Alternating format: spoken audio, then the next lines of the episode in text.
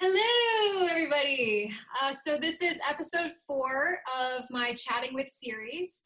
I'm really having fun talking to all my friends and sharing what knowledge they have about various things. If you like this series, especially this episode, please subscribe, like, comment, and share if you can. I'd appreciate it greatly. Well, today I am joined by one of my favorite people ever, uh, Ted Geoghegan. Hello.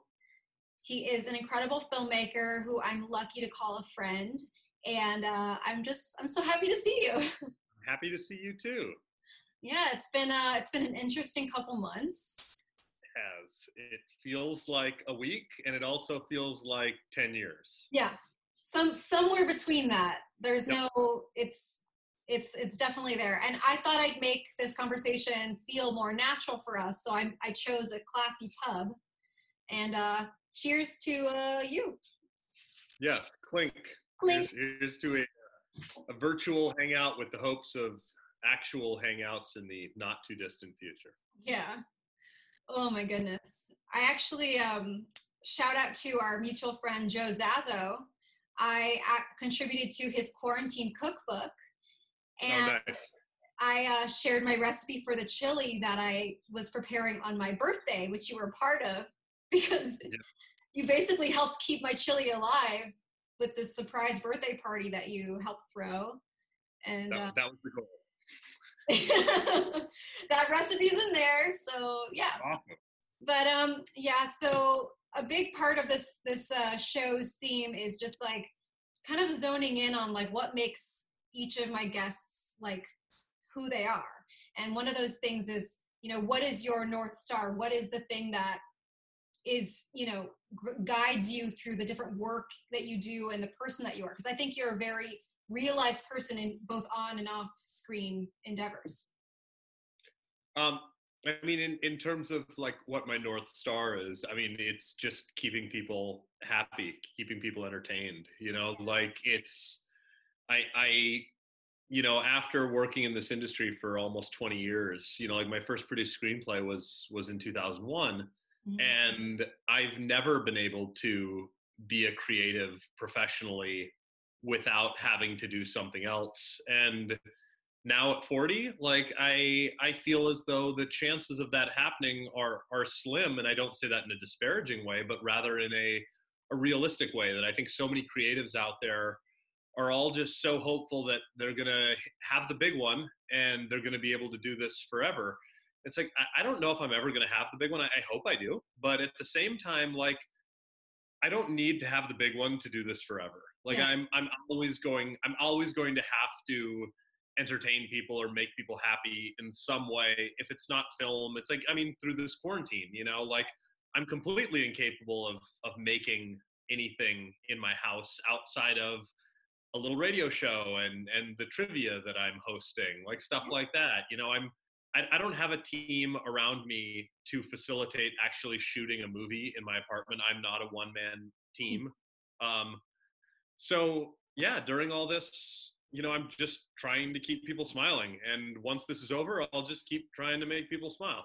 Yeah. So that's I mean that's a that's a great consistent core because if you're looking for some sort of ultimate external validation it's not really your heart's not going to be in the place that you're ever going to be happy right? Because it's always going to be something some next goal. But you're right i have speaking of i have been loving the challenge of your weekly um, pivot doing this final exam online. So ted started this uh, final exam trivia in conjunction with different sponsors and you have Michael Gingold. You came up with different questions. You brought people together once a month for the past few months uh, to Rock Bar, and it was a great fun time and a challenge. And then when this everything started changing, you pivoted it into this final exam digital damnation. And now every Friday, people have the opportunity to have their asses whooped by your immense horror intellect you want to talk about how you were able to put that together? Yeah. Um, so yeah, uh, Mike Gingold and I started Final Exam um, last September. Um, so we had done seven editions of it in in Rock Bar, Uh, Rock Bar is a great little uh, bear bar down in the uh, West Village, and um, the owner of it, uh, Jason, is a is a big horror fan. He al- he also, like myself, has a Jason tattoo. So, um, and he had been really eager to kind of put something together that would bring like the horror and the LGBTQ community together. And I was like, well, you know, I've always wanted to do like a trivia event. I've always thought that would be fun. LA has had uh, dead rights trivia for years and years and years that so many luminaries out there have either been a part of, either hosting or or playing. And I was like, I, I think New York deserves something like that. We've got enough. We've got enough obsessives out here to do something like that. And so we we did it for seven months, and we created a really cool little community. But yeah, once once this whole uh, COVID mess hit, you know, initially there was no plans on doing an online version of it, and I I found a an online um, trivia company called Crowdpurr, uh-huh. um, and they were really amazing. Um, they just they just had they had the exact setup I was looking for to create this trivia. Um, and it, it took me a little while to get used to it and figure out exactly how it all worked um, using their platform, like subscribing to it and everything. But once I got the hang of it, um, you know, it, it all came together pretty easily. And Mike, like myself, was really eager to just do something during all of this. Yeah. And we said, what the hell? Let's just let's try this out and see if people show up. So we we made a first edition of it. I guess God, it's been a month, which is crazy. We made a first edition of it a month ago and the response to it was was pretty positive. It was positive enough that we felt like we should keep doing it. Yeah. Um, we we had a lot of people who were just like, "Wow, this is something I really needed right now." Like, good way to get out of my head. Yeah. And we are like, "Oh, okay, cool. Like that's that's exactly what we were looking for. Was just get people a chance to chill out." Yeah. And um, then uh, we partnered up with Shudder and we did a we did an edition uh, with Shudder.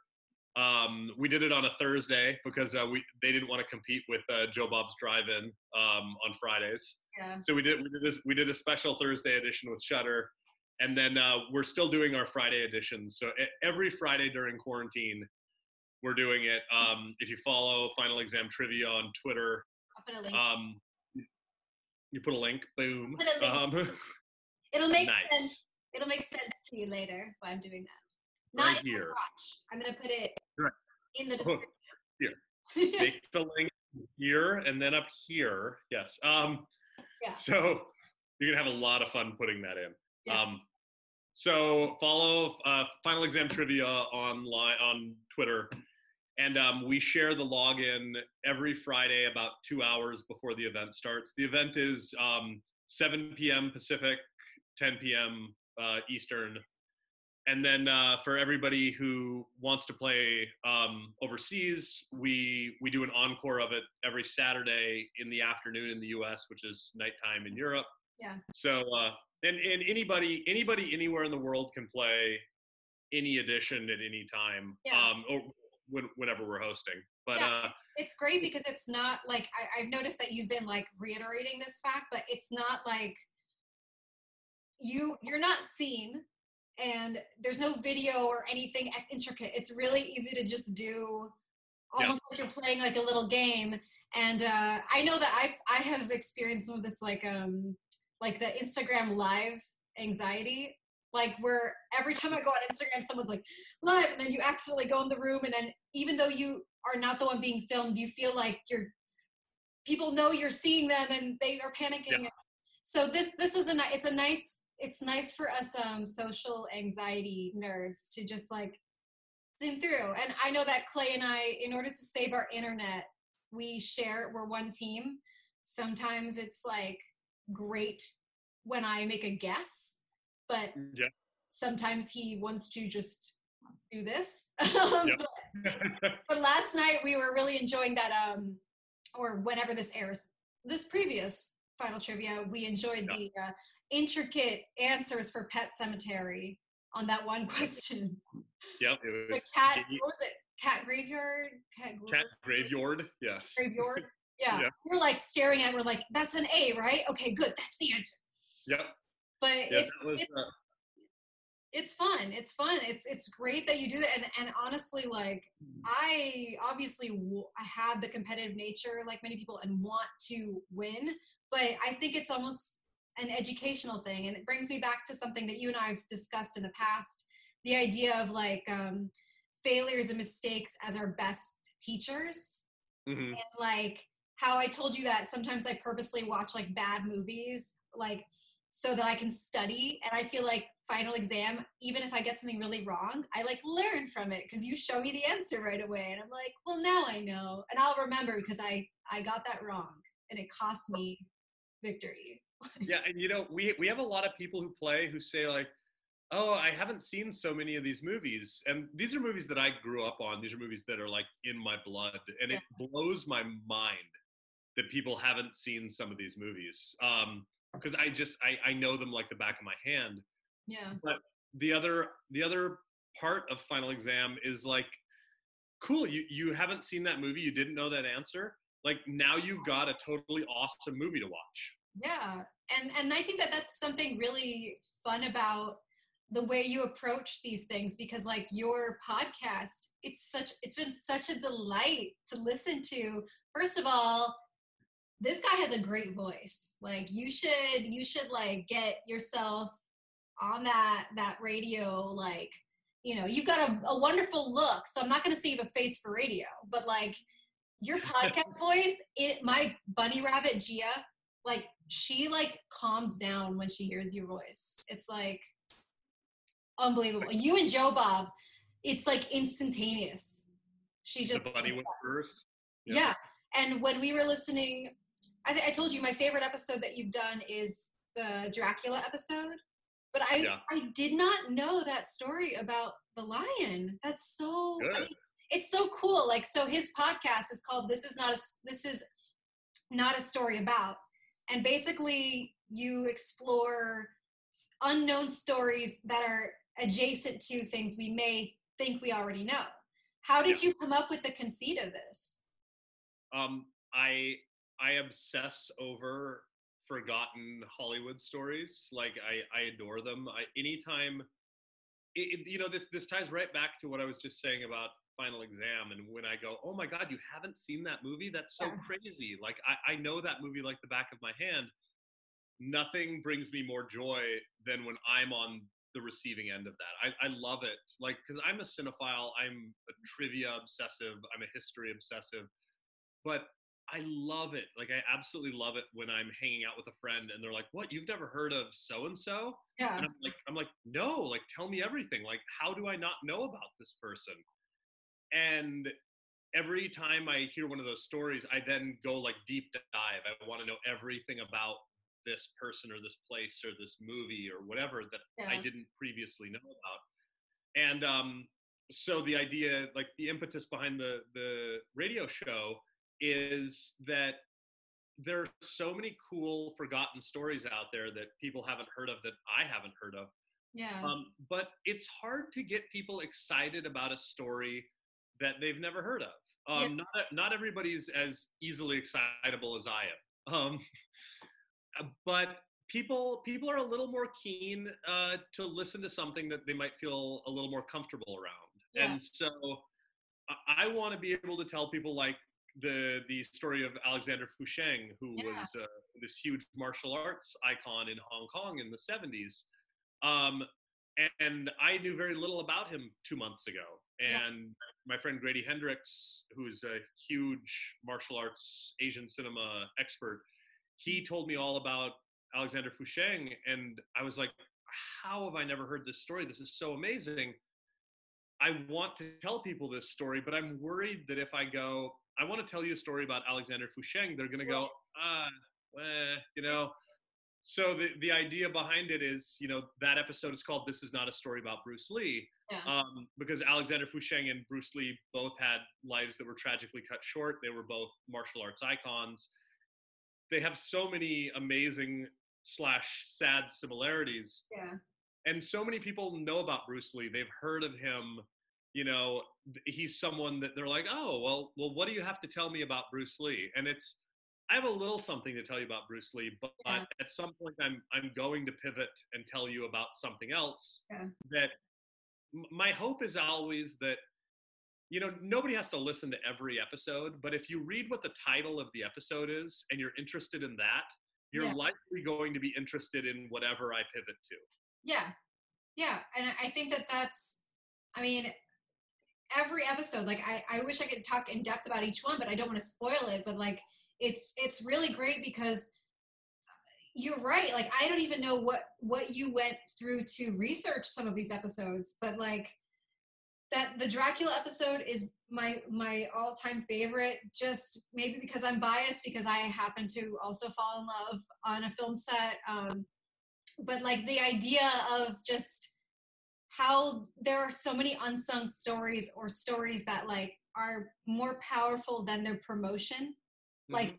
like they are they just exist in this like vacuum of like pure pure amazing Yeah. and i think it's so beautiful that you are like lifting them up and like just trying to connect it because what you're doing whether or not you realize it is you're creating conversations because now people that listen to this kind of podcast they're going to be able to be their own version of ted Geoghegan and they're going to be like hey did you know that the lion like da da da da da and then they're suddenly going to get laid because of you. Perfect. boom. I, I was going to sound really classy like anybody they were expecting no but reality no you're creating uh, modes for interaction. And i think you know when you when you think about why we're here and then why storytellers are so passionate about what we do all we're doing is making sure that when we're gone someone passes on what we did when we were here. So you Right. are being this like torchbearer for these stories that for people who didn't even know that you knew because you cared. And that is like signature ted That's yes. That, that's this all goes right back to me just wanting to make people smile. I want people to yeah. So I mean- and you know it's I'm I think I, I'm really proud of the the episode I did this week. I guess by the time this airs, it will have been la- it's episode four. The this is not a story about MGM. Um, I, I really love the story, and it's a story that I, I've always loved, and it, it's a story that I won't give anything away about what it's actually about, but um, it's the sort of story that like it's so epic and so amazing. And I'm not saying my story is epic. I'm saying the story is Yeah. so epic and amazing that I cannot believe that it's never been turned into a movie. Like it, it feels like the type of movie that would be like some best picture nominee, true story. And it's like, how have people never told this like classic Hollywood story that has like epic adventure and all this like crazy stuff? And the lead character is so unexpected. You Yeah. know, like it, I think there's something so endearing about that. But also, that story, the reason I'm so proud of it is that story is so forgotten yeah that that the other episodes of the show, like, cool, I, I to you about Alexander Fu Sheng. You can Google him and read all the things I tell you about. Like that information is out there.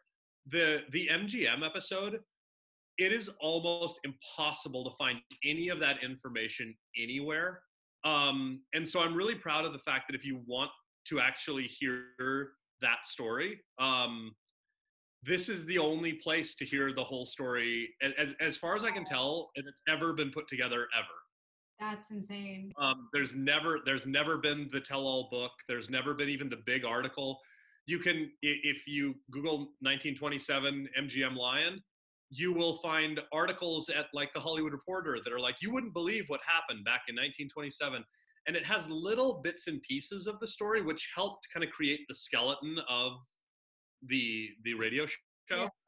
but i spent nearly a month just digging through old newspapers like newspapers from like the, the late 20s about what had happened back then about how everyone but then the story goes on for several decades. And so it's even harder because those newspapers were from the 20s so it's like then trying to find information in the 30s and 40s about this nobody was talking about it. So it was it was really fun. It kind of it satisfied my desire to like do a little research but more than that it's like it's so cool just to be able to like now people can hear this story.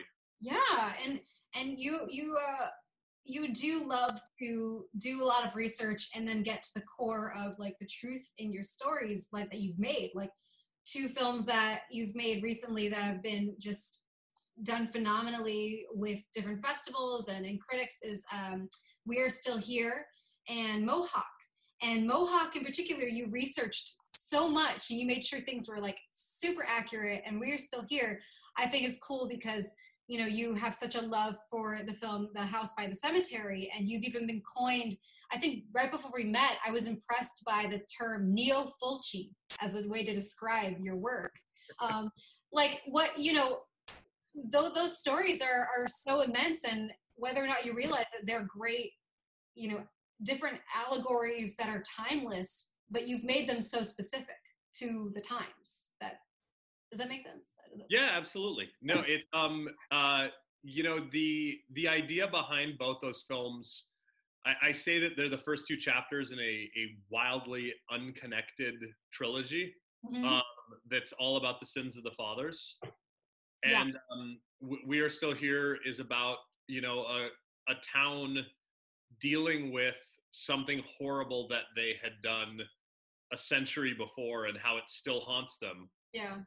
And mohawk is about the people not not the people in in we're still here but rather it, it's it's about our forefathers and it's about the horrible things that they did that we're still guilty of.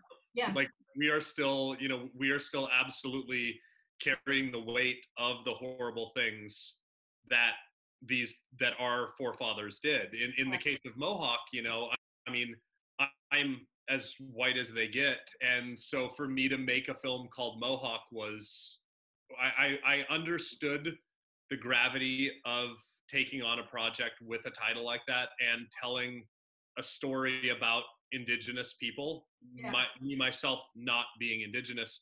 And so not only did i work really closely with with the mohawk nation um, to make sure that everything we were doing was accurate.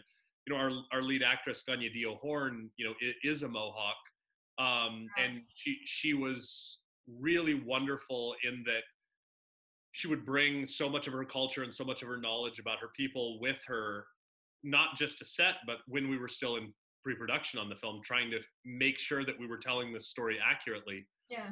But I, I always tell people because i've had q and a's where people have asked me they're like well what what right do you have to tell this story and and i the i think the answer is like i don't believe that i do have the right to tell the story of indigenous people i, I am not one i am i'm indigenous of ireland um but but i do have a story to tell that is set in Mohawk, and that's of my ancestors. It, it's yeah. of it's of the shitty white guys who came over from Ireland and England and all, all parts of Europe and cruelly just subjugated the, the people of North America and the weight that that carries on me. And I watched that film and every time I watch it, I'm just like, oh, that's, that's where I came from. Like these, these are the people that my entire lineage draws back to over the last 200 years yeah. and that is my story to tell and it's deeply unfortunate that it happens to cross with the story of of the indigenous americans and what my ancestors did to those people yeah. but i think it i think it is important for us to be able to have those discussions and to be able to work with the people who my ancestors affected and to be able to have those conversations and those discourses and be able to move forward. You know, I mean, if if we don't, we're, we're seeing it every day in the U.S. You know, if if we're not learning from what happened hundreds of years ago, we are doomed to repeat it. So yeah, I, and on that, I'll take every opportunity I have. Yeah, and on that note of like community, because I feel like a lot of how I how I identify you is that you are someone who's very much passionate about community accountability, um, using storytelling as a way to empower, um, research, which is indicative of the fact that you're so curious. And I think that that's something lacking in our generation. So thinking about all the things that we just talked about and, and those markers, what would you like me to tell the universe today on your behalf? Be nice. Be nice. It's that easy. Be nice. Be nice. Okay. please, it's please. it's it's it is the simplest thing to do. Yeah. and we all fail at it myself included. And right now all this whole world needs is that reminder. Just just be nice. Yeah.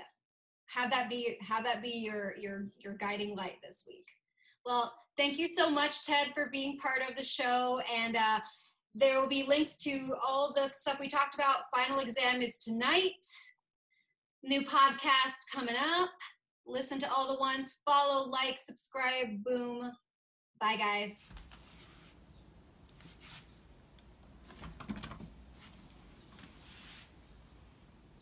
Be nice to each other.